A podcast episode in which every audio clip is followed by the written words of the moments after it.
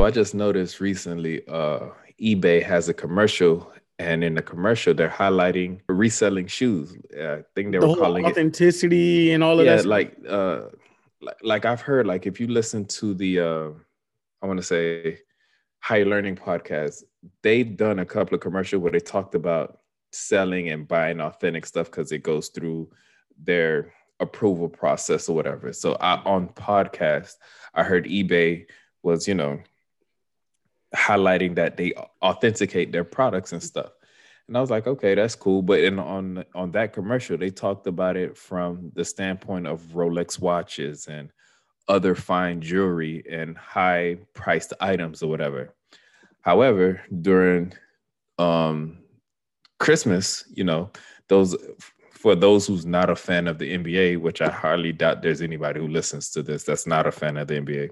Oh, I'm you sure know the-. Okay, for those few people, Christmas Day is a big day when it comes to NBA basketball. That's you're pretty much going to get some of your best matchups throughout the season on Christmas Day. And it's also you're going to get some of your best commercials too, because advertisers know eyes are going to be on this screen. And one of the commercials with eBay um, showing how they authenticate, but this time is shoes. And I thought it was interesting because just the other day, me and you had this conversation about the resale market and where is it going from here? Because at this point, seeing seeing what goes on with Nike drops and Jordan drops, and now as recently with Sony drops, where the resale market creates an unnecessary middleman.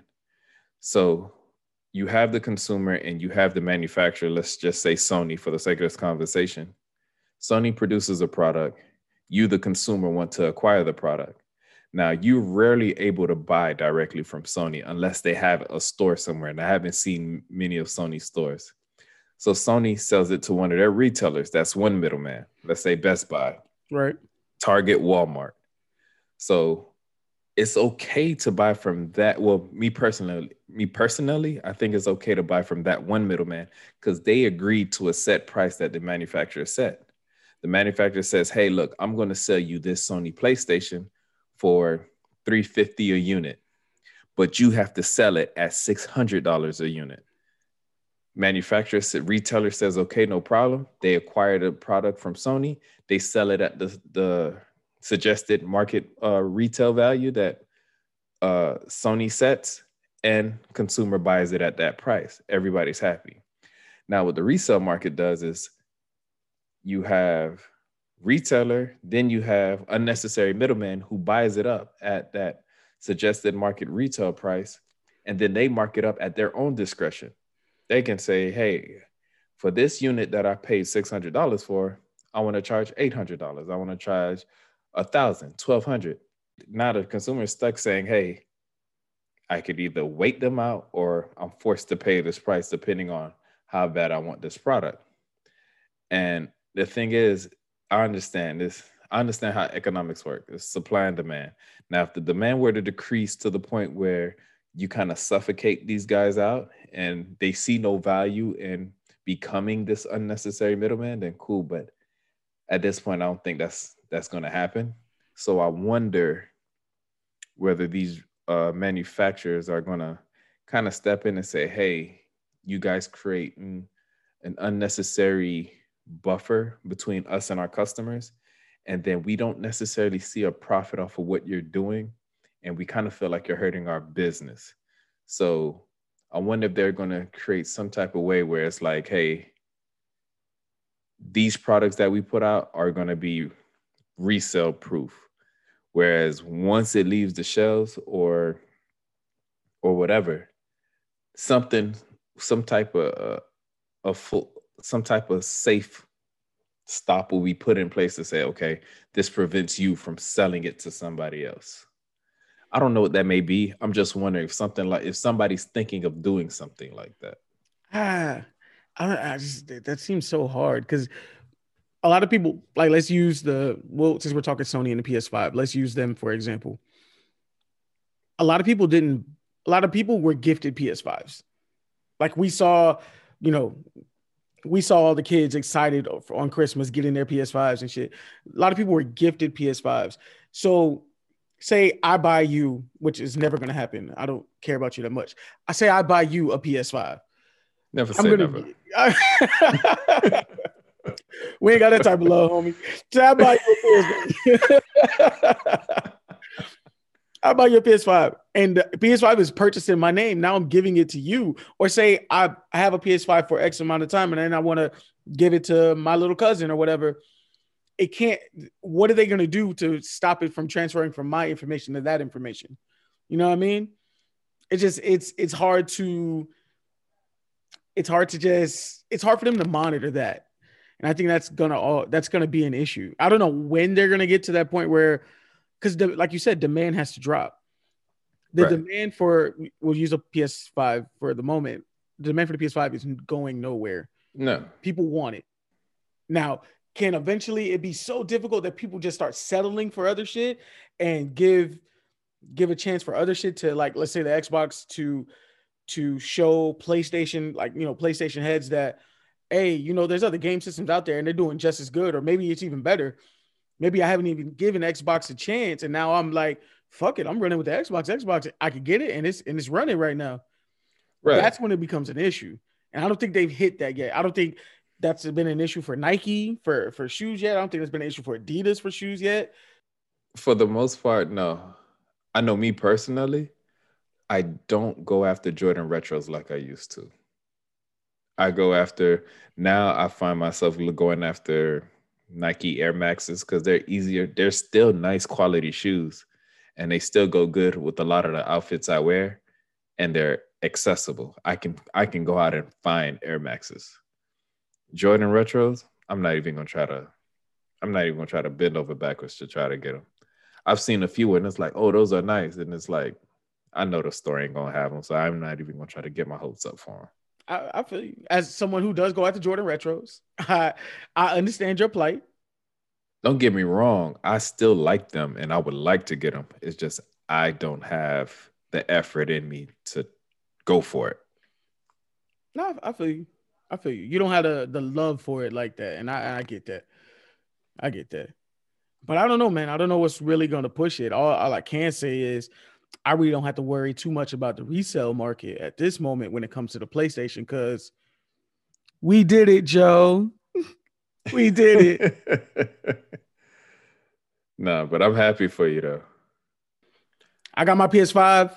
I feel, let me tell you, the relief I felt, I didn't truly feel relieved until I purchased it and I put the seatbelt on it in the car and I sent you that picture.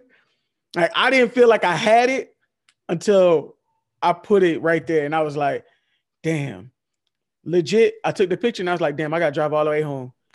It's it's the day before, it's like the week of Christmas. Let me put this shit in the back seat. Niggas, somebody might, I know I live in Miramar, but nigga might try to get me. No, but you know, niggas is hungry. Hungry niggas are everywhere. Hey, I put that shit in the back seat on the floor. Like, nah, I I don't need don't nobody to you. see it. Are your back windows tinted? Yeah. My back windows are tinted. I do the same thing with my laptop bag. Hey, I, but put I, I don't even put it in the back seat. I put it in the back floor. And if I have like a shirt or something back there, I'll put that on top of my laptop bag. bro. I ain't even chance it. I said, hey, I was hungry, but the nigga finna go straight home.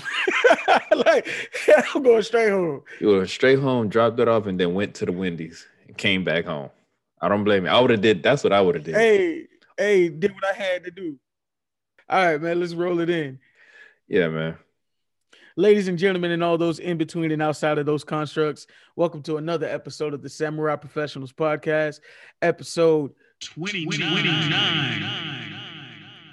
I'm your host, Marvin, and the man to the right of me can only be. Frank, let's chop it up. Let's chop it up, man. Last episode of 2020. God damn, when we started this shit, I I I, I know we we had plans on it going, but it's crazy that like, yo, we're at the end of the year already. Did you think we'll get 20 episodes in? And You never know. You never know when you starting out on something. You don't know if the person's gonna lose interest eventually. I don't know if we didn't know how long COVID was gonna like how long this was gonna last us.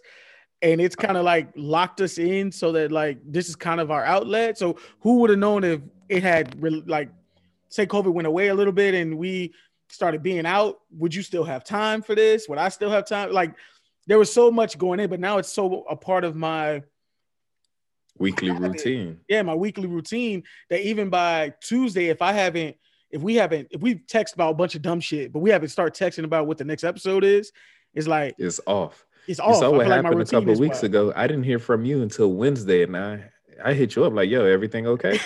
hey, hey, man, I was under the gun that week. It was a lot. No, no, I was too. But it's like you said, it's been part of our routine for the past twenty something weeks. So it's like, hey, like you said, if we don't mention a topic or two to each other by Tuesday, Wednesday, we hitting each other up like, "Yo, everything straight? What are you thinking?" Hey, exactly, and that's how it was feeling. That's how it's that, and I think that feeling that we've been building, it's like not so much a part of my my routine. It's like you know when you're in the gym and you start hitting the gym when you're just getting started, and it's like it's a chore, it's a chore, it's a chore until you it becomes repetition. To like when you don't go to the gym, you're like, yo, fuck, man. I feel I feel bad for not being in the gym. Like I physically feel a little sick that I haven't gone to the gym in a day or two or whatever it is that's breaking up my normal my normal routine. So yeah, that's how it starts to feel. But yeah, man, closing out the year. How was how was Christmas? Christmas was good, man. Christmas was to say a little different is an understatement. For the past, I don't know, I could, I want to say past over 10 years, like every Christmas we would meet up at my brother's house. And that his house became the the de facto meeting spot for the family. And I mean, it'll be his wife's family, it'll be us, all the siblings, the grandparents. We all go to my brother's house and kick it. And it was always Thanksgiving and Christmas at his house. And there's some members of the family that we may text and call each other every now and then. But if it's one thing we always did, we saw each other at my brother's house. Right, right. And this year we didn't see those, we didn't see each other. So I mean, we text and said, yo, how's it going? It's weird not seeing you, but you know, we wish each other all the best. But all in all, Christmas was still cool because I spent it with my wife and daughters. Um, stayed home, watched TV, watched basketball. I mean, we watched a little bit of word party for my daughter. Then once the Heat game at noon kicked off, it was like, all right, sweetie, you're gonna have to watch basketball with daddy now. hey, are you raising your kids to believe in Santa? To be honest with you, no. No? Here, let me ask you no, a question. Really. When you grew up, even though they may have mentioned Santa, did you ever believe Santa bought you those gifts? No, and this is why. Growing up, they always said Santa comes down your chimney. Nigga, we live in South Florida. We never had a chimney. Somebody was lying. I understood. I understand. I like, how is he getting in my house? We don't have a chimney. My mom, hey, I used, that was always my question. My mom used to be like, you know, Santa has magical powers. He could he could get through. You know, he can you can get through the windows quietly. But I was like, hey mom, but we got bars on our windows though. like, like, we we live in the hood. We got bars on our windows.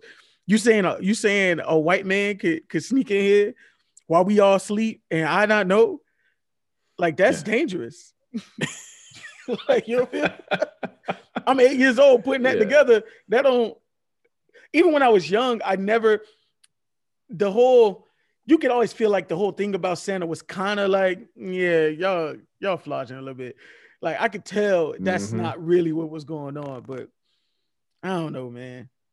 I don't yeah, know. I, fuck that. I just don't know if I'm gonna raise. I just don't know if I'm gonna raise my my kids on. Like I'm gonna push Christmas because I think Christmas is an amazing holiday when you focus on yeah. the right things. Right, I agree with you there. I'll push Christmas, but I'm not gonna say I'm gonna be the type to say, "Hey, Santa doesn't exist." But no. If they were to ask, I say no. It's just a you know a fun story or whatever. I don't think I would hang my hat on getting them to believe in Santa and getting them to like trying to hold them hostage to behave well or they're going to get cold or get yeah, no yeah. like I, I, don't I don't mind if they believe in it. I'm not it's not my I'm not going to go out of my way to break that. You know what I mean? Right. Like if you want to believe in something, I'm gonna let you believe in that. Eventually, as you get older, it'll break. Like right. at a certain point, you start to notice, ooh, these clothes.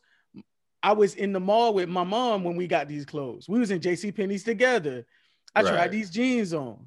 Like eventually you're gonna put it together. But yeah, I don't know if I'm gonna let my my my I don't know if I'm gonna push Santa on kids. Like I just Yeah, like when they get old enough to the point where they can ask me for stuff, when we in the mall or when it comes time for Christmas and I'm not too sure of what they want, I'm not going to be asking them, "Hey, what did you tell Santa to get you?" It's, "Hey, what would you want me to get you for Christmas?" exactly, exactly. right.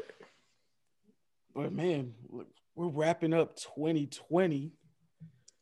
You know, um, the other day, uh, I was going through my notes on that OneNote app, right? And I had, I got like several different notebooks on that. I got one notebook. I got a notebook for each business. I have a notebook for this podcast, and I have a notebook for myself personally. So I went back to the the notebook of myself personally and see. I haven't gone in it in a while, so I was like, let me see what I wrote about, and it just so happened that that while that I didn't go into, into my notebook was longer than I thought. The last time I made an entry was way at the beginning of the year. It was, you know, my goals for 2020, um, and and my progress through those goals. And one of the things, and a couple of things that I wanted to do was get back to writing. I used to write a lot of poetry, and I haven't write, written poetry in a while. So I started doing that at the beginning of the year. Um, I wanted to make more of an effort of reading books. Um, my goal was to read like two books a month or something like that. The year previous, um, I read some like I think the year previous only read like maybe four to six books throughout the whole year. Um, and then I had other goals of going to the gym three times a week, drinking more water, uh, cutting out sugary drinks like sodas and shit. Um, and a few more other stuff that I was like, I wanted to do. And looking back on it, a lot of that I didn't accomplish, and I kind of felt bad. But thing thing is, I didn't account for COVID happening. So not going to the gym, I can understand not accomplishing that one. Right. The books, for the most part, I stayed on top of the books because I have Audible and I spent a lot of time in the car still this year, even with COVID. So I was able to progress through a few books. Um, I can still there's still room for improvement though. Um, the sugary drinks failed that one big time. Still drink, I still drink sugary drinks. Um, water failed that one. I don't drink. I feel I don't drink enough water. So looking at that and seeing my shortcomings and uh, seeing where there's room to improve, and there's a lot of room to improve. One of the things I feel about 2020 is I didn't stay on task to do the things that I set forth for myself at the beginning of the year. But if I look back at 2020, um, aside from those goals, it's been a very productive year. We're gonna get it. We're, we're gonna dive into those specifically. But yeah, as we as we wrap up 2020, I I live my life through a lot of music. Like I music is my first love. So like when I wrap up 2020, I'm always like looking back. It seems like a really long year because like things that happened prior to COVID, like prior to March 15th, 14th, 15th, seems like a whole long time ago. You know it what does. I mean? It really does. And for me, it's like, yo, I always wrap my year up in like in like the music I was listening to and all of that. So we're gonna Music recap. is a great marker of time. Yeah, yeah. So we're gonna use music to kind of cap off our year a little bit, and let's just talk about like our first category that we want to talk about is our top artists of 2020, and that's based off of performance, presence, influence. It's our, it's how we feel. We're just putting people up in the category who who we would consider to be in that upper echelon that performed well in 2020. So, without further ado, Frank, I'm gonna let you go first. My top artists for 2020. One of your top. I, I'm sure you got a few. Oh, few. If I had to put one person in the forefront, for me, it's easily Meg Thee Stallion. I got Meg on my list. And the reason, the reason she is in the forefront for me, for a year where we felt the summer was done, nobody could go out, nobody could party or have fun. She still made a song that banged for the summer. Um, not only that, I feel she put out good music, and her being as active as she was online on her Instagram, she still stayed in the fans' eyes. She still remained relevant, so to speak. Um, she still put out quality music, although there was some mixed reviews about her album. She stayed, she stayed in people's mouths. Don't get me wrong, some of it was for not so good reasons, but whenever it was about her music, it was always something commendable or something. It was undeniable. Her talent is undeniable. I, I take that. that. back. There was some disrespect when it came to her music. Some people felt like, you know, her song WAP was too vulgar or whatever. Me personally, I don't agree with it. I thought it was a good song, both lyrically, production wise. Only if I had to be nitpicky, I didn't care too much about the video, but then again, who cares what I care about? Um, no, that's why we're here. We're here to care. this, is us, this is us caring. This is us talking about no, shit we care about. All in all, I think she had a great year. It just sucks that she couldn't. She could have probably made a lot of money touring and everything because again, she put out a lot of heat. But um, I think she still made the best of this year. So she's my person musically of 2020. If I had to put uh, a couple people up. I'm gonna first person I'm gonna put up. I'm gonna say Roddy Ricch had one hell of a 2020. Like Roddy Ricch had songs on the radio, even when I don't listen to the radio like most people do. Whenever I did, that shit was all his voice was on everything. That man had song on top of song on top of song. I remember like in New Year's last year, and this was a tradition that me and my wife and our friends was planning on starting. We we still plan to continue this tradition where we kind of spend New Year's, the beginning of the year with each other, not necessarily New Year's. Um, and we went up to Orlando. We stayed at our friends Juno and Sharonda's house. And during that weekend, we was there. I think we was playing Pandora something. It was like the hit station. What's the current hits on radio? And this was the first time hearing the song "The Box." and that song just kept playing and playing and from that moment everywhere we went the song the box was playing. So at the beginning of the year i was like yo he's gonna kill it this year. If if he's putting out stuff that sounds like this ain't nobody gonna touch this guy. And to your point i agree with you. He had a very strong year. I think it could have been a lot stronger had covid not hit but he had a solid year. Yeah, he had the box. He had that high fashion song off a off a DJ Mustard album. He had a hit with DaBaby earlier this year, Rockstar, and that song was everywhere as well. You couldn't have gone two months without hearing a new hit from him, basically. Yeah, he was just churning them out. Speaking of DaBaby, he would be my number two person of having a solid year. Um, yeah, yeah, yeah. He was everywhere. Um, and again, what I want to say he dropped two albums this year. I believe did he? he? did. I believe he did. Okay, so he dropped multiple albums this year. Um, he had hits on top of hits on top of hits, and uh, he was another one. Solid year. Put out dope music. Stayed in the fans' presence. Didn't get into too much trouble. I don't think. Did all right for himself this year. I, I'm gonna throw another one up there. Um, not that he had a, I mean, we lost him this year, Pop Smoke, but like mm. Pop Smoke, Pop Smoke. I don't know if his, I don't know if his his album numbers would have done as well had he not passed away, but, but man, like he had a hell of it. Like think about how many how many girls, how many men and women went and got them Pop Smoke braids. Like them shits was every fucking where. Um, the kids out here doing the little the little woo, the little woo walk. Like they doing that shit over in Africa. Quick side note: drill rap is huge worldwide.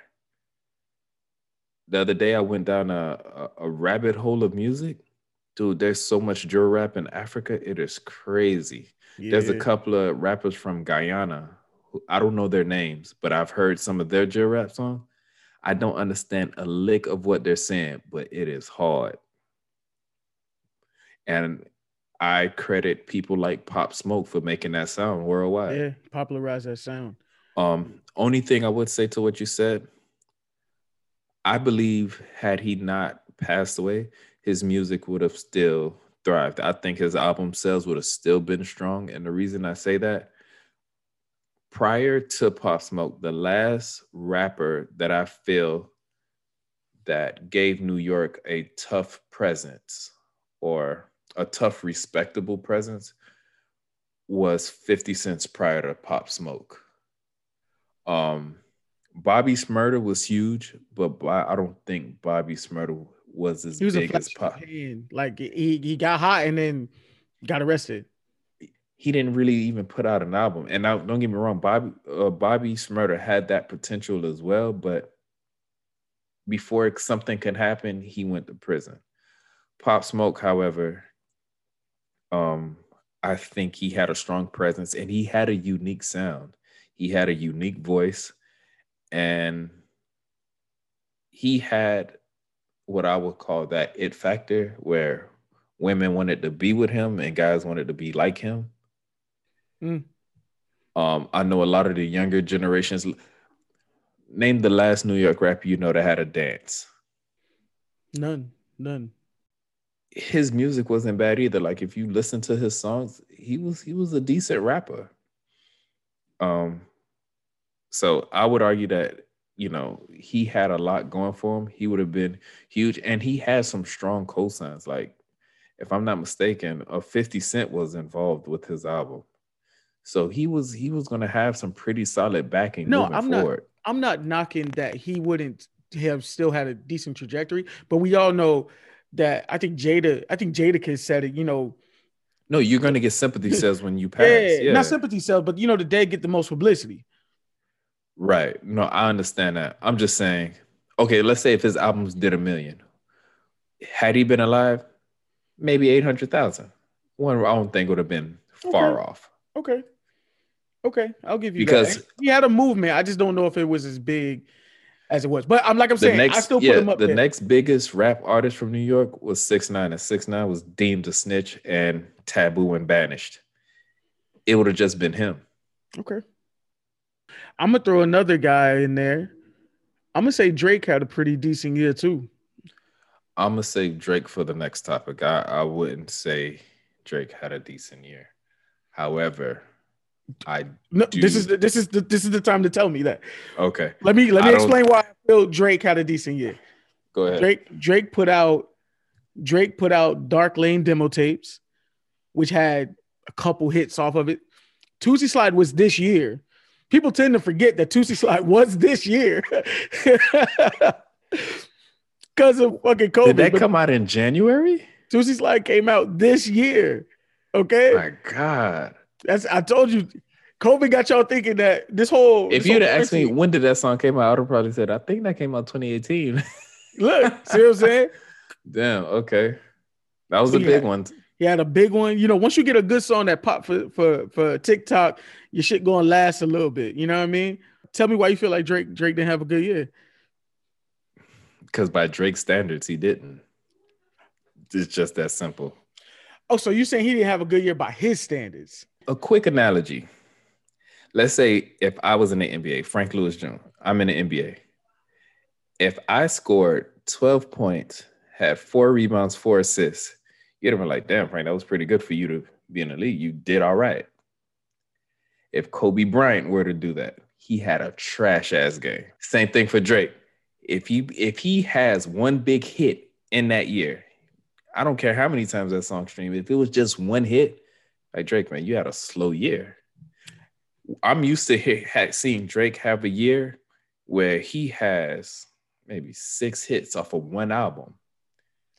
I mean, and when I say hits, I mean strong hits. Drake That's had, what I'm used to. Here's the bad part: is Drake had four or five hits this year, and you just and that's still below Drake's standard. And that's I think fine. it was a, and it's that's not, like, and I'm not saying that that he's falling off. I'm saying Drake had a quiet year to set him up for next year. Next year, I expect a huge year from Drake. All right, I'm gonna throw a girl group in. I'm gonna say Chloe and Halle. Okay. Because some people knew about them, but now they're fucking everywhere. Their song is everywhere. They're performing in every every award show, even though they're virtual. Them motherfuckers at every fucking award show. They're like instead of just being Beyonce's artist, they're their own artist. You're like they're their they're their own thing now. And I and forgive me for not knowing which one is which, but I believe one of them got cast to play Ariel in a live action Little Halle. Mermaid movie. Halle. Yeah. And they're both on Grownish. Oh, they are? I haven't watched yeah. that show. Blackish is pretty cool, but I haven't watched any of the spin-offs. I haven't either, but I, I do plan to eventually watch them. You know what I mean? Yeah, it's not eventually. a bad show. Yeah. Nah, Blackish uh, is a great show. Um, yeah. I'm gonna throw another one out there. Before you do, since we mentioned in groups, I think Griselda um had a pretty solid year. To be in the top artist of the year? Dude, Benny the Butcher and Conway touched a lot of a lot of music. And they put out they put out some dope stuff. I know that's not really your like. I don't think you listen to Griselda too much. I got Conway coming up in one of my lists. So oh, okay, okay. Don't, don't. I was about to say I could point out a few Conway songs where you'd be like, okay, you know what, this is pretty solid. And Benny the Butcher's nasty. Like the dude is solid. So they Griselda, had a pretty good year. Griselda. I put Griselda up there. And I'm, Westside Gunn had a solid year too. All okay. all in all, yeah, they they okay. did good. All right, I'm gonna throw a curveball at you. I think the City Girls need to be need to be considered in this top artist list. And y'all know I ain't no Super City Girls fan, but bro, what they part of good... Miami are they from? Miami. the young, the young Miami. like, bro, I think Charlemagne said it best. He said the city girls talks to every girl's inner hood rat. Like, like I know corporate married women who out here screaming, get these niggas money. Eh, me, Think about it. JT got out of jail this year. No, they had a solid year. But I'm gonna be honest with you. Like, I think they put out good music too. I've listened to their song, and the thing is, like, I can I listen to songs and I'm not just high sprung on a concert, even if it's a, a, woman rapping about her vagina and how she plays niggas. I'm not gonna listen to that content and be turned off by it. I'm still listening for wordplay. I'm still listening for punchlines. I'm still listening to flow and all that. And they're good. Like I like them. They can put out good music. I, we got to put them up. Like they had a high year. They did. They out there were quotables. You got you got Sasha Obama doing the all the niggas want to fuck JT. like, she's doing what now? You ain't see the you ain't see the the TikTok that she did where she's talking about all the niggas want to fuck JT. Uh, what Obama say? What the fuck can he say? She's 19 years old. She could be out here and do shit like that. She that nigga's grown. a father. He can say something till she's 32. He can say something to her, but he can't be chastising her out in the media. I'm sure he's not gonna do that. Black people don't do that shit no way. shit, you haven't seen T.I.? There's a difference why we talked about Obama and T.I. but you just said niggas gonna be doing that. That nigga do that. Good father.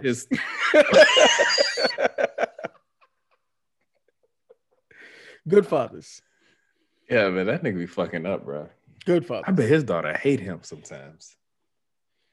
Nah, but okay. So y'all heard us. Y'all heard who we consider to be some of the top artists of 2020. If y'all have other options, y'all have people y'all want us to consider, feel free, let us know. Hit us up on Twitter, Instagram. Let us know how you feel. We're gonna move on to top albums of the year. All right, so I'm gonna go first. I think Big Sean Detroit 2 is a phenomenal album. I think he, I think this is, I'm not saying this is his best body of work. One thing I like about Big Sean is that he always gives off his music is very honest. You know what I mean? Like I've been a fan of Big Sean since like the mixtapes. So one thing I like about Big Sean is his music very very honest. He's talking about you know his relationship with Jhené Aiko. He's talking about you know him going to therapy now, and I just like I feel like Big Sean is very relatable, and I feel like he hasn't gotten his his just due as part of that class of people. You know what I mean? Like you got the the Drakes, the the the Kendricks, the Coles. He's a part of that class, you know, and I feel like he people respect him enough, but they haven't given him his just due just yet. But I feel like Big Sean's Detroit 2 phenomenal album this year. What You're you right. This year has been a long year. Um, one of the albums that I vibed out to earlier this year, and it just didn't jump to the forefront of my mind because I'm thinking this album came out last year, was the Jay Electronica album, A Written Testimony. You're muted. You've been muted for a little while now. Sorry. Um, so run back. yeah. Going back to what you said, this year did feel longer than usual because one of the albums that dropped this year that I felt came out last year was Jay Electronica a written testimony. A lot of people gave him flack because they felt it was a cheat code to come out with an album with Jay Z damn near featured on every song. It felt more like a collaboration album than just a Jay Electronica album. Eight out of 10 but, songs. Eight out of 10 songs. Yeah, but I mean, if you can make eight out of 10 songs on your album with the greatest rapper ever, would you not do that? I would. Oh, I'm not arguing. It's on my list. I'm not arguing. Because yeah. at least the one thing the Jay Electronica album gave me was brand new Jay Z content. Okay. And I'll even if Jay Electronica wasn't on any song, and I liked some of the I like Jay Electronica. I, the dude can rap. He's oh, rapping oh, yeah, rap. Definitely. Like, as, as Frank would call it. He's a rapidy rapper. Right. you give me eight eight Jay Z verses, bro. I appreciate you. Thank you for your contribution to hip hop. So Jay Electronica is up there. I don't. It's not an album. It was a three piece, but I was a big fan of this three piece. It's from a rapper that I really like, but I haven't heard from in a while. Joey Badass. He came out with a three piece called the the Light Pack, and it got this. He got three songs: The Light, No Explanation, and Shine. And one of the things I like about Joey Badass, the beats he picked, the samples on them are dope. Like one, like for the like the song "Shine," for example, the sample on that is "Everybody Loves the Sunshine" by Roy Ayers, and um, I fucking love that song. And the sample on it was clean. Um, his flows on it was clean. So although again, it was a light peg, it was just three songs. I had those three songs on rotation a lot. So although it's not a whole album, it still gets a mention from me because of how much I liked it. Okay. I'm gonna throw in dvsn. The album is A Muse in Her Feelings. dvsn is a is an R&B group signed to OVO. It's a singer and a producer. They have put out some of the best R&B. Like if you want a good new school, but has an old school. You can tell it's rooted in old school R&B, the way we grew up on the '90s, the Jodeci's, the the Boyz II Men R&B that's that's my type of R&B and he brings that to the new to the new school and I love that. They they they're amazing. That's one of my favorite albums of this year. I'm gonna also throw in 21 Savage and Metro Boomin, Savage Mode 2. Okay. It, it, was it's some it's some he has some heat on there. I'm big, I'm gonna also throw in Nas King's Disease. That was a good one. That was a really good one. You know what? I'm shocked because I know you love to get on Nas because Nas can't pick beats. You think Nas is the worst beat picker. But he got with a great producer. and you saw what happened. Not only did he get with a great producer, he got with a producer that understood Nas's pockets. Nas has a certain flow and he has certain pockets that he just completely beats up. That producer understood that and gave him beats where he can he can flow in those pockets. So, I mean, you get no complaints out of me. That was a good one. Okay. I'm also going to throw, even though I don't think this is, like you said, it's not Drake standard Drake, but Drake Dark Lane demo tapes had some heat on it. I like some. I, I, I can tell you of most of the albums, maybe with the exception of Big Sean and dvsn, that Dark Lane demo tapes got a lot of play in my car. Okay. And they full of quotables. It was a lot of Instagram uh a lot of Instagram captions all over that album. I gotta throw Drake in there. All right, on to the next topic. We're gonna talk about the most anticipated albums of 2021. Go ahead, you go first. You name your your first most anticipated album of 2021. Whatever Drake puts out. I don't know what he's to title the album, but whatever Drake does is the most anticipated. So Certified Lover Boy is also on my list. That's uh, going to be the name of it. That's okay. the name of the album. The of one of the most anticipated albums of 2021. I feel like Drake's been slowly priming everybody. You know what I mean? Priming everybody on what what's to come this year. I think everybody was trying to like hold off, trying to see if 2020 was going to wrap up without, you know, with, with us being back in the world the way we used to be. But I think next year we're going to see a lot of the people who held off this year really start pushing their shit this year. I'm also going to throw J. Cole's The Fall Off album up there as one of my most anticipated albums of 2021. And whatever Kendrick does, I don't know what he, I know. Last time he uh literally wrote he down ended, Kendrick okay. unnamed album. yeah, because when they talk to what's his what's his the other guy name in his camp is not Top Dawg. It's an, I think his name is Punch. He's one of like one of the higher ups in TDE and they asked him about Kendrick's album, and he was like, "Hey, Kendrick's working." They asked him when the album's going to come out. Basically, he gave him an industry answer. It's coming out soon. He's working. So whatever Kendrick puts out is going to be highly anticipated. I know I'm looking for it. Kendrick is one of my favorite rappers, so I'm looking forward to whatever he puts out. Okay, I'm with that. I, am gonna also throw. Oh, go ahead. Rihanna. hey, well, we was thinking the same thing. I'm Rihanna, also she's up there, but I don't think she's coming out with music. Everything else for her is taking off so much. Like, I don't think she has time to do the music. I think Rihanna's gonna finally give them the album this this in 2021. I mean, I, Rihanna churned out like one to two albums every year. After she had that really long, she she owed her old uh, record label eight albums, and she was churning them bitches out. Y'all people any Rihanna fan, the whole Navy, we're getting albums every year on top of year on top of year, sometimes two albums a year. And to watch her just stop, take a, you can tell she's taking a real mental break and putting her creativity in all these other businesses. And let's take a pause here and thank Rihanna and Savage X Fenty for all that they're doing for the internet and for my Instagram feed. I truly appreciate you. I love that about two times a month the entire Savage X ambassadors, the entire group of y'all, y'all whole army come out and y'all drop some lingerie for me all on the Instagram. And as a young single man, I appreciate that. I really do. I always make sure I hit you with a double tap, a couple fire emojis, you know. Let you young, young ladies know I appreciate y'all. My wife listens, so I can't praise them like That's that, all right. But... I'll just say that I do send Frank many a Savage X Fenty's in the DM. no, he does not, sweetie. I don't. There's no Savage X anything in my DMs at all. No, I sent you the pajama sets. The pajama sets. The pajama sets. Yeah, okay. Yeah, you did send that one time. Yeah. Long time ago. Long like time ago. Long, long time ago. Uh yeah, it was before I knew you had got married. Exactly. Though you've been together for five years. no, but Nah, I think I think Rihanna might finally drop the album this this this upcoming year.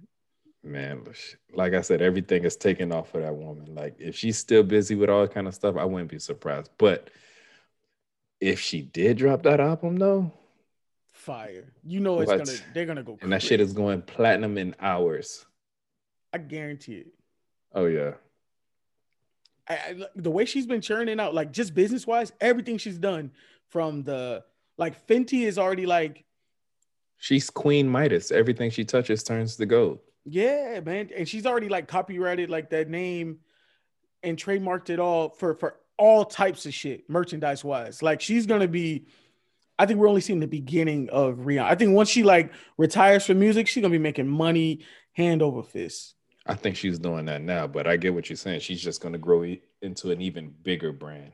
Yeah, she's already a certified like an official ambassador for her country. Like she's gonna be huge. It's gonna be crazy. Um, she's huge now, but I'm saying like yeah, yeah, that's her, not even. A... She has no ceiling. Like there is no limit for her. I don't. I don't disagree at all. Uh, next topic.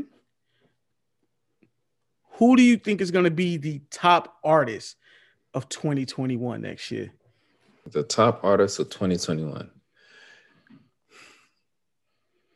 And I don't want to go with the obvious and say, you know, Rihanna or Drake if they dropped or whatever. Um, top people aside, and when I say top people, that means Kendrick, J. Cole, Drake, Rihanna, Beyonce, Jay Z. right.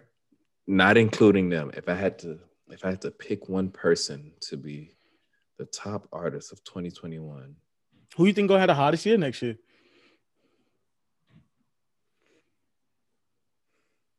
Jhené Aiko, maybe. I don't know. The name just came to mind. I think she might have a big year just out of nowhere. Um. Oh no, I think Roddy Ricch is going to have a strong year. He just got out. He has a lot of. He has a lot he, he can talk about. A lot of people have been anticipating his release. Um, I think Roddy Ricch is going to have a strong year. He doesn't even need to come out with an album, just a couple of strong loosies and, you know, be relevant. He'll have a strong year. So Roddy Ricch was in jail.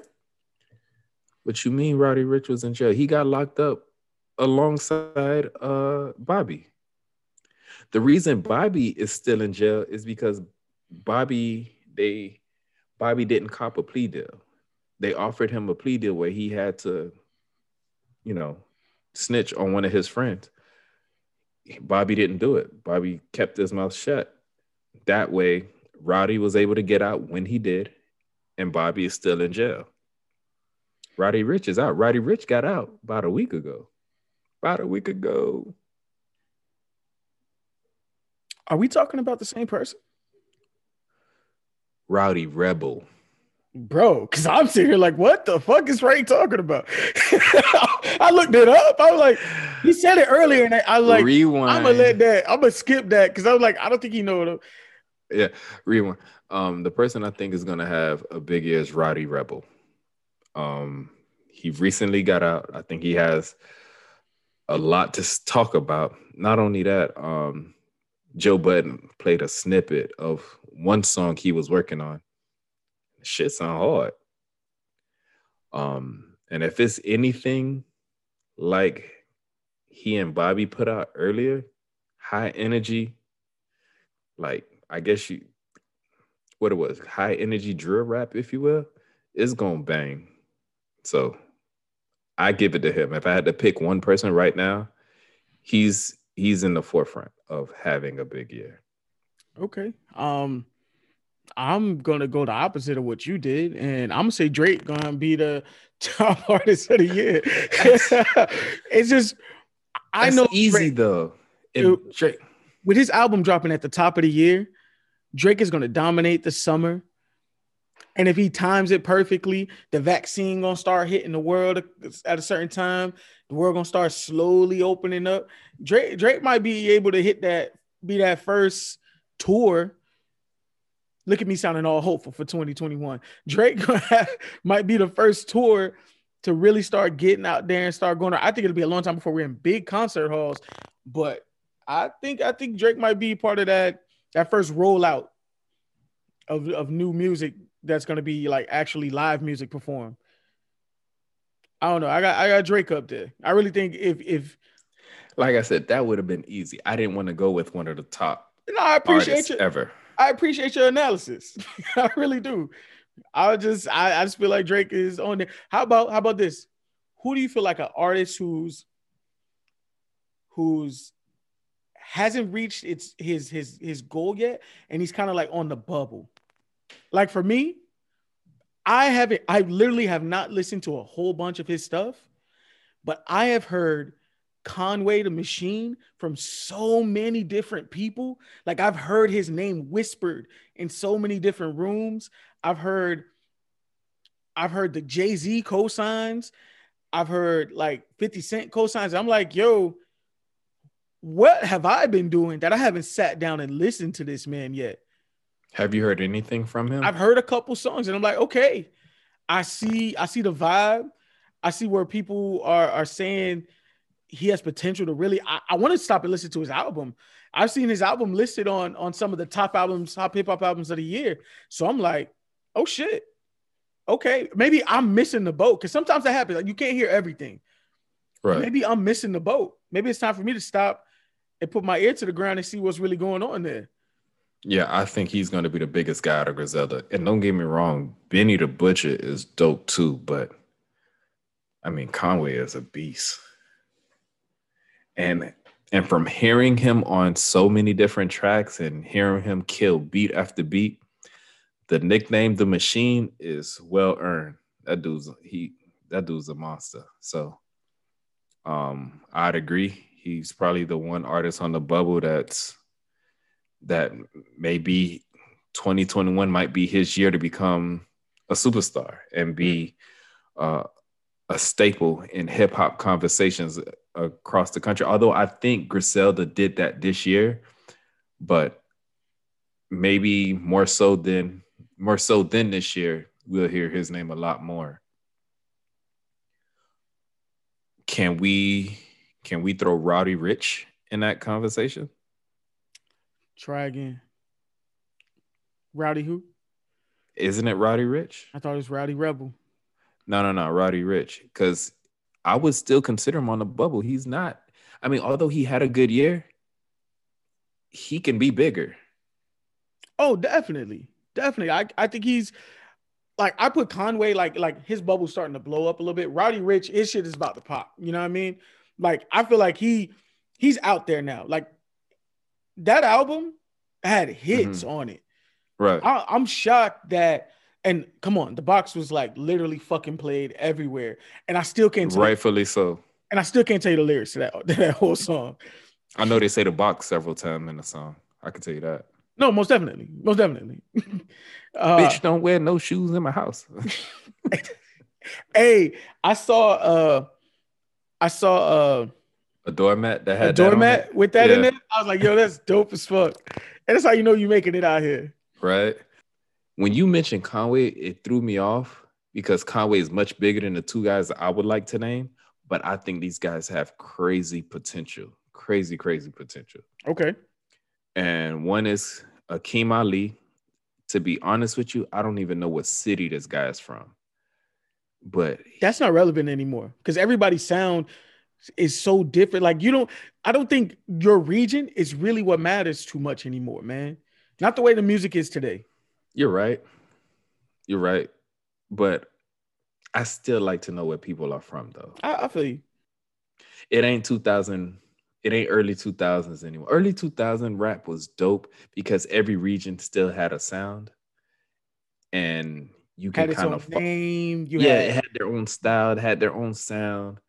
It was different. Like you heard a guy from St. Louis before you even saw his face, you knew he was from St. Louis heard a guy from Texas, and Texas is such a large state with such a diversity, you can tell which part of Texas a guy was from.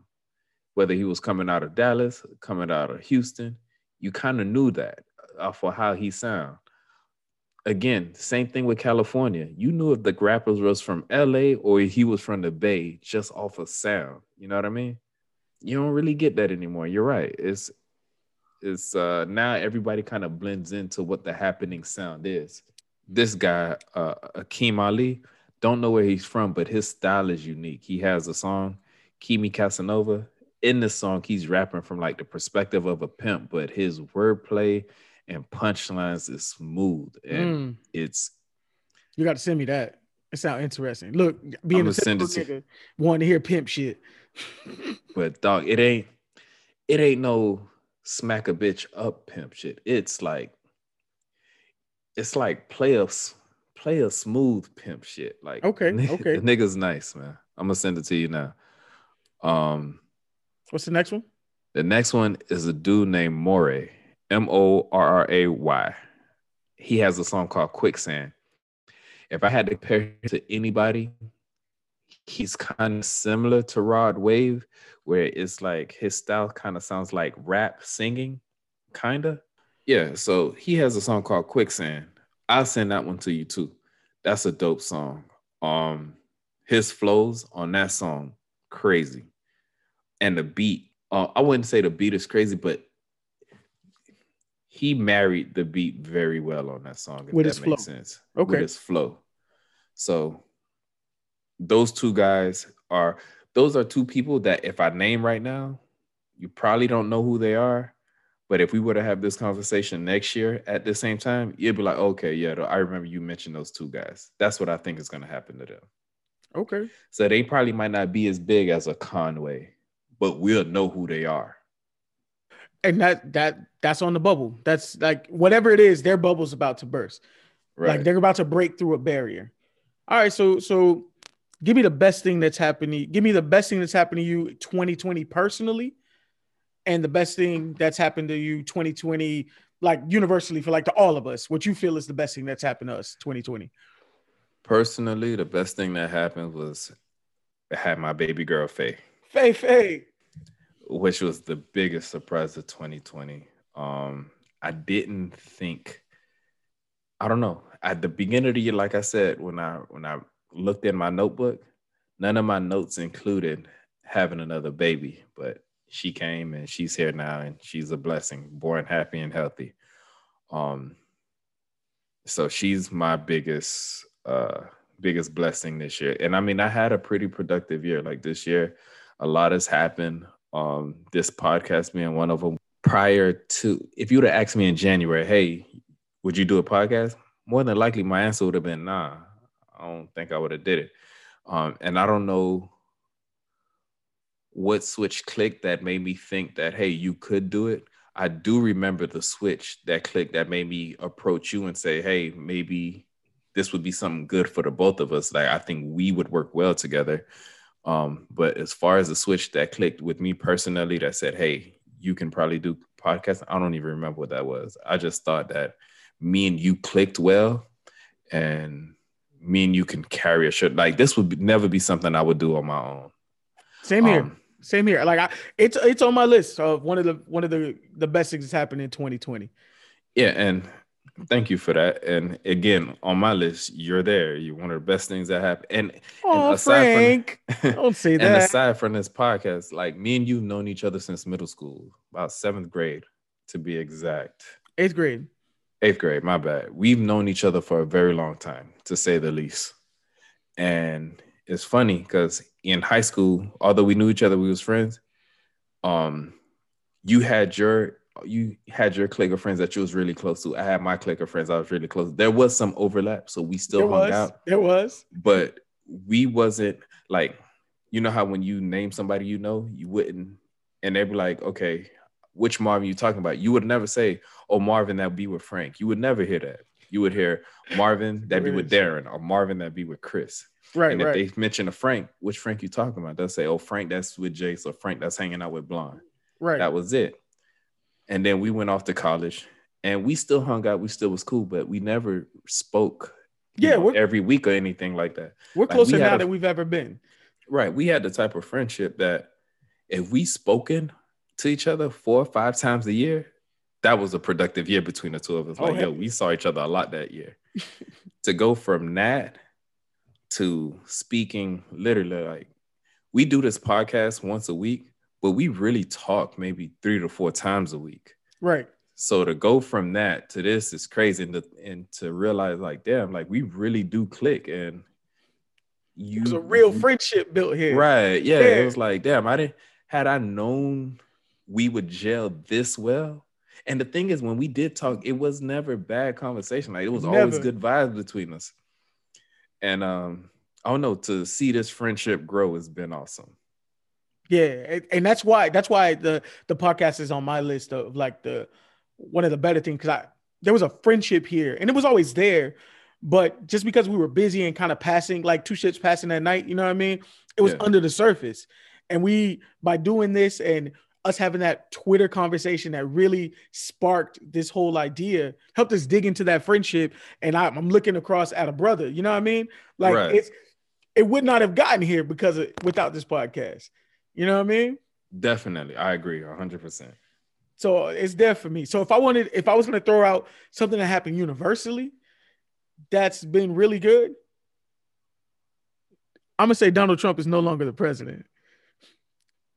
Like, I'm I'm guessing you haven't played that video I sent you. He said the next administration can get you that two thousand dollars, and it just might be his.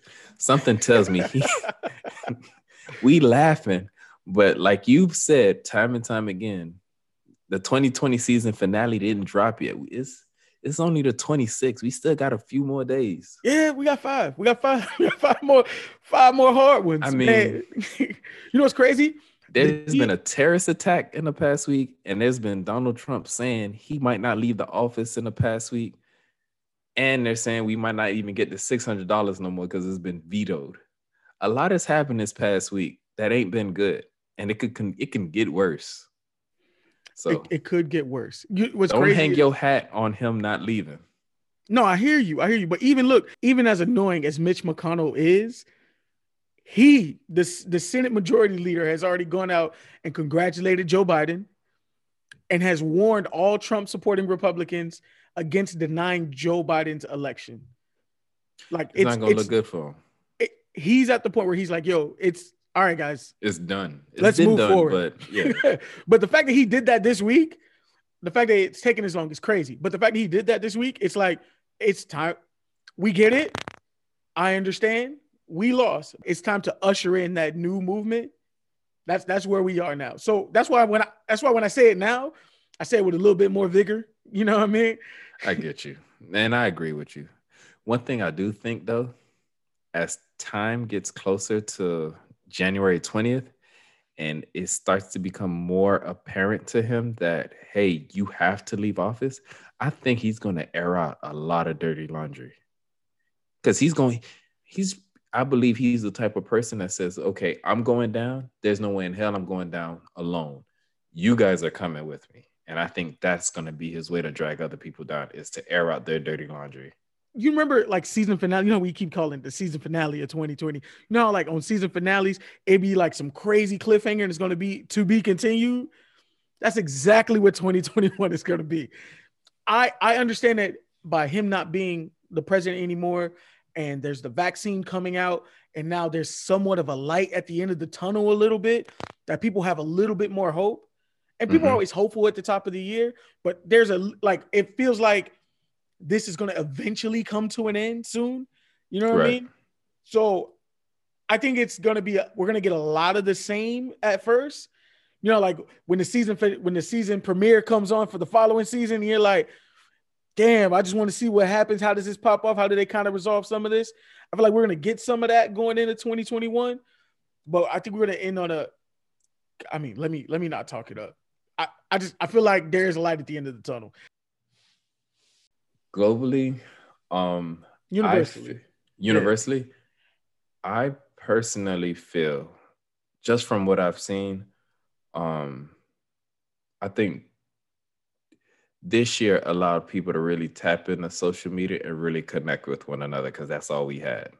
I've seen, don't get me wrong, you see a lot of negative, but I've seen a whole lot of positive too of people coming together, um, strangers reaching out to one another, offering advice, offering, you know, with every heartache we saw this year with George Floyd, Breonna Taylor, and so forth, we've seen a lot of people come together and try to fight, try to spread awareness of what their situations are. And we've seen it more so than we ever had in the past. And I understand all of this was sparked from tragedy, but we've seen as black people, we've seen this type of tragedy year in and year out. But this year it was different. Right. This year, a lot of people came together and hopefully they can continue this momentum without the tragedy, but continue the momentum of fighting. And I think that was a bright spot that comes to mind globally. Oh, yeah. And moving on to the next topic, what do you feel was the biggest blow of 2020? I took some blows. I took some blows financially. I took some blows. Uh, I think not being able to maneuver the way I used to was a gift and a curse. And I'll, I'll go back to that, to the gift portion a little later. Mhm. But as much as I'm an introvert, as I categorize myself as a, an introvert, I am sort of social. you know what I mean? Like I grew up a class clown, so I do need to get that energy off too Right. and not being able to interact like i can understand why people have battled with this kind of the isolation that we've all kind of been placed in like i can see how people could battle with that because like there's been days where it's like damn like man like i i miss that interaction of being amongst people and and hearing a group of people laugh off of some shit i said i'm not a comedian but like i miss that that that that back and forth that I would get with a group. So I I, I do miss that that that that vibe, and I, I think I've that emotionally has taken a toll on me a couple times this throughout COVID. Uh, And probably another personal, and I mean, it's gonna sound y'all might think I'm whack for it. Another personal, but it's also universal to me was the the loss of Kobe Bryant. Like anyone who knows me knows me, know like yo, I I when it happened, I literally I was picking my sister up from the airport, and my friend was like, I had a friend text me like, hey, is Kobe really dead? And I'm like, what the fuck are you talking about? This is before like it had officially broke that Kobe was dead. It was just like on Twitter, everyone was talking that Kobe had passed. TMZ pissed me off so much that day, but go ahead, continue. You know what I mean? With all the bullshit they were doing with, you know, whatever, whatever. I'm not even gonna get into TMZ. But Fuck that company. Man.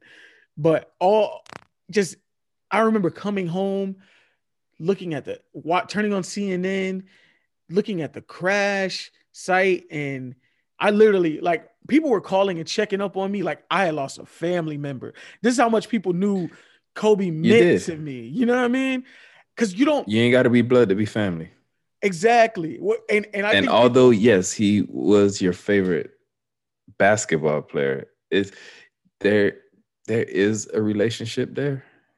It may not be a two-way street like with other relationships, but you cared for him as a person. And that shouldn't go unrecognized. It shouldn't. It shouldn't. Because I think um people and I'm not just saying just you, because to be honest with you, his death affected me too. Um, I was a fan of his game. Not to say I was just a fan as you are. Again, this is no, this isn't a your this favorite isn't a justification it, thing. Yeah, this is your favorite athlete on your favorite team. But I respected him. I liked watching him play. I think he's one of the greatest people ever to touch a basketball. Not only that, um, when Kobe played in the league, he didn't he didn't show too much. In interviews, he would show some personality, but he didn't show too much. He kept that as part of his competitive edge, and which is something everybody respected about him, how much of a competitor he was. However, when he retired, he showed more, and he showed who he more of who he was as a father, more of who he was as an athlete, how he analyzed the game and everything like that. And you saw so much stuff happening for him. You saw him with his daughters more. You saw him training his daughter Gigi more and turning her into the player that she was growing into into being. You saw what he was doing. Like he won, I want to say it was an Oscar for one of the works he's done. Um, he had a ESPN show called Detail, which I was a fan of, where Big he would break myself. down yeah he would break down certain plays and that was something that i that if you had conversations with me i would tell you how much i didn't like espn because what they they didn't break down the game. Like it just became talking heads just doing barbershop talk at different hour slots and i hated that. And that's and that to me that's why like it wasn't just what he did on the court. You know what i mean? Kobe inspired me on a on a level where like you see someone who loves something so much and he, his drive, like that that Mamba mentality that people talk. Like there's a certain drive. There's a certain. I I, I can't give it and a it, word right something now. Something you but, can't even apply. Kobe was someone that you knew he had talent, but you you knew he worked harder than what his talent. Pro- yeah. Right. So even as someone as talented as he is, you saw his work ethic. And i and i believe if i had to boil down Mamba mentality that's what it is. It's just having the work ethic to drive yourself to to be better than you were the day before. And that's what he did. He always strived to be better than what he was the day before.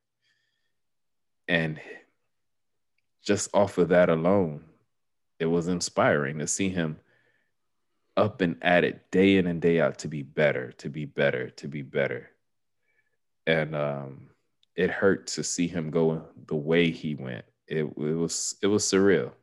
Especially when it comes to basketball players. I'm use them specifically, and then we'll wrap that up. All of the great basketball players, all those people who were inspired and all that other stuff, the the Kareems, the the Bill Russells, these people are all still alive. You know what I mean? Right. Like all of the all of like if you played the sport, if you love the sport, these people are all still alive. These people are all still out. Like they show up at the championships. You know what I mean? We see them. They're still very tangible. So for somebody that recent, for us to lose that, that shit, that was a blow, my nigga. Like that shit hit hard. So just for me, it was so unexpected. You know what I mean? Just to wake up and and to, to hear that. That shit just it it it was a huge blow for me. I, I can say you like you said, it was a huge blow for you. What do you feel like? What do you feel like was the lesson you learned from 2020? And Jay Z said this in a song multiple times: "Is finish your breakfast." And what I mean by that is 2020 was a very ambitious year for me. I took on a lot of projects. And for the most part, I felt overwhelmed with a lot of things. I, I was stressed a lot this year. And I feel that it, it's okay to be ambitious, but at the same time, finish your breakfast. Finish what's in front of you before you move on to the next meal. And I think I did a very poor job of that. I've taken on a lot. And the thing was, um, it's like whenever I saw an opportunity, it's like, hey, I can do this. And I did it. And it's like, okay, well, now this is on my plate. Now I have to manage it along with this and along with that. And um, that was the biggest lesson. It was like, at some point, I had to look in the mirror and say, look, man, you got to slow the fuck down. You got to get shit under control. So think that was my biggest. And again, it's not a lesson that I wasn't unaware of years prior. It's just now it's really hitting me because it's like, okay, I got all this going on and it's cool that I'm doing all this, but just take care of what's in front of you. I'll be okay, but just take care of what's in front of me. No, I'm with you on that. I'm with you on that. Mine is is almost in a similar vein. It was mine was be still. Like sometimes it's okay to be still. Sometimes yeah. it's okay to take stock in what it is that you have and and and and build yourself. Like this year, we, we started this podcast. I worked on other ventures that that are upcoming. Um, I'm working on something at, at my actual job that that could potentially pop off. Um, like the the it I, am not gonna say my year's been as ambitious as you because you started you started two businesses this year. You know what I mean? I'm super proud to watch my brother do these things. But Thank you. This oh no man, no man, you deserve it. This year you did all this while while ha- having two a newborn and a toddler. You know what I mean? So like I give you your props. I appreciate that. But this year really made me take stock in like just not having certain connections that we would normally have, like taking stock in my family, taking stock in and pouring into myself. Like this year made a lot of people sit down and and you know people started businesses this year. You know how much a lot of the new wave of what 2025, 26 is gonna be were all seeds that were planted this year. I guarantee it. You know what I mean? There are things that that we're gonna see flourish and really pop off that were planted this year, and you're gonna hear those stories like, hey, during during the quarantines and everything, yo, I, I started to grind and we did, I did what I had to do to really get some things going.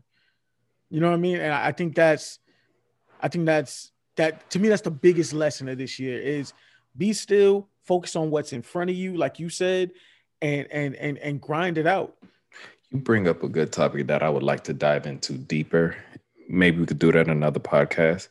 But I think, I think those seeds were planted years prior but 2020 kind of the battery in our backs. Right. Because what I think planted those seeds was the shitty workforce that we are forced to go into. When we were in school, they told us go to college, get a degree, get a good job. That was the life, the life plan. Right. Go to school, go to college, get a degree, get a good job, live happy. And uh, we did that. And then we walked into a workforce where the older generations didn't want to retire, so there was no room for us. And then when we did get in, they paid us well below of what we were taught we were going to get paid. And then on top of that, these companies didn't show, they didn't reward you for being loyal. So that's why you got people that jump from company to company to get those pay raises they wanted. Because if you stayed with that same company, they probably would have gave you a couple thousand, but nothing to make life changing. No life changing money. Yeah, no life changing money. So they, they would tell you, hey, look, if you want to make life changing money, you got to leave your company. Where back in the days, the mentality was, well, stay loyal. When companies figured, okay, if you stay loyal, we could just pay you this and we don't have to worry about you leaving. So with our generation, that, that culture changed. And then it changed so much to the point where it's like, even hopping from company to company, I'm still not happy. Where if I were to just go out and do it, yeah, it may be hard, but I have a better shot of earning that lifestyle I want if I were to just take this leap of faith versus staying with this company. And I think all those things combined kind of sparked the level of entrepreneurship we see amongst our peers. And I think 2020 kind of expedited that because a lot of companies downsized. So it's like, look, I have nowhere else to go. So I, I'm forced to kind of fend for myself. I'm forced to pivot. And that's what we see a lot of. So I 100% agree with you. Um, the trends of 2025 are all seeds that were planted, you know, this year and the years previous. Only thing I think about now is what would they need? But I won't focus on that in 2021. I still got to finish my breakfast. Maybe in 2022 we could revisit that, but something to think about. Hey, uh, I feel you. Finish your breakfast. All right, man. Uh, let's move on to vibes of the week. Was there uh something else? We it was another question we had, right? Mm-hmm. Let me ask you this.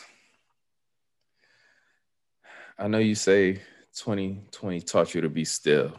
Um, and I know this is kind of cliche and cheesy, but without going through all of them, like what is your one New Year's resolution where you think if it was one thing you had to implement to help you become a better Marvin in 2021, what would it be? Um, not to sound cliche back, I'm a person who doesn't really believe in New Year's resolutions.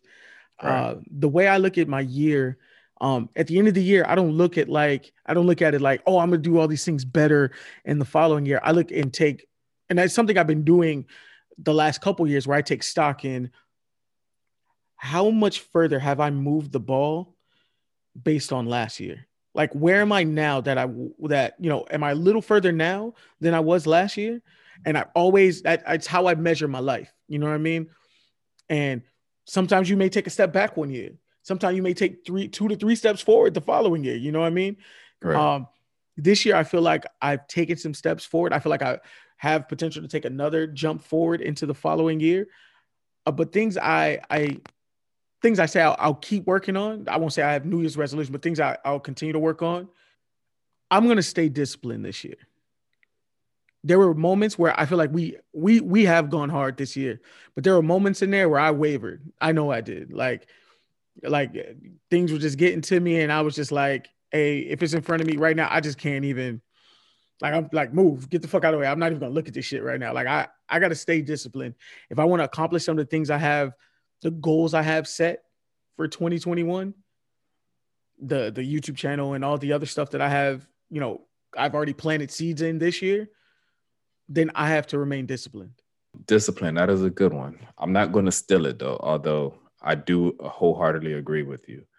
Um, my thing is getting organized.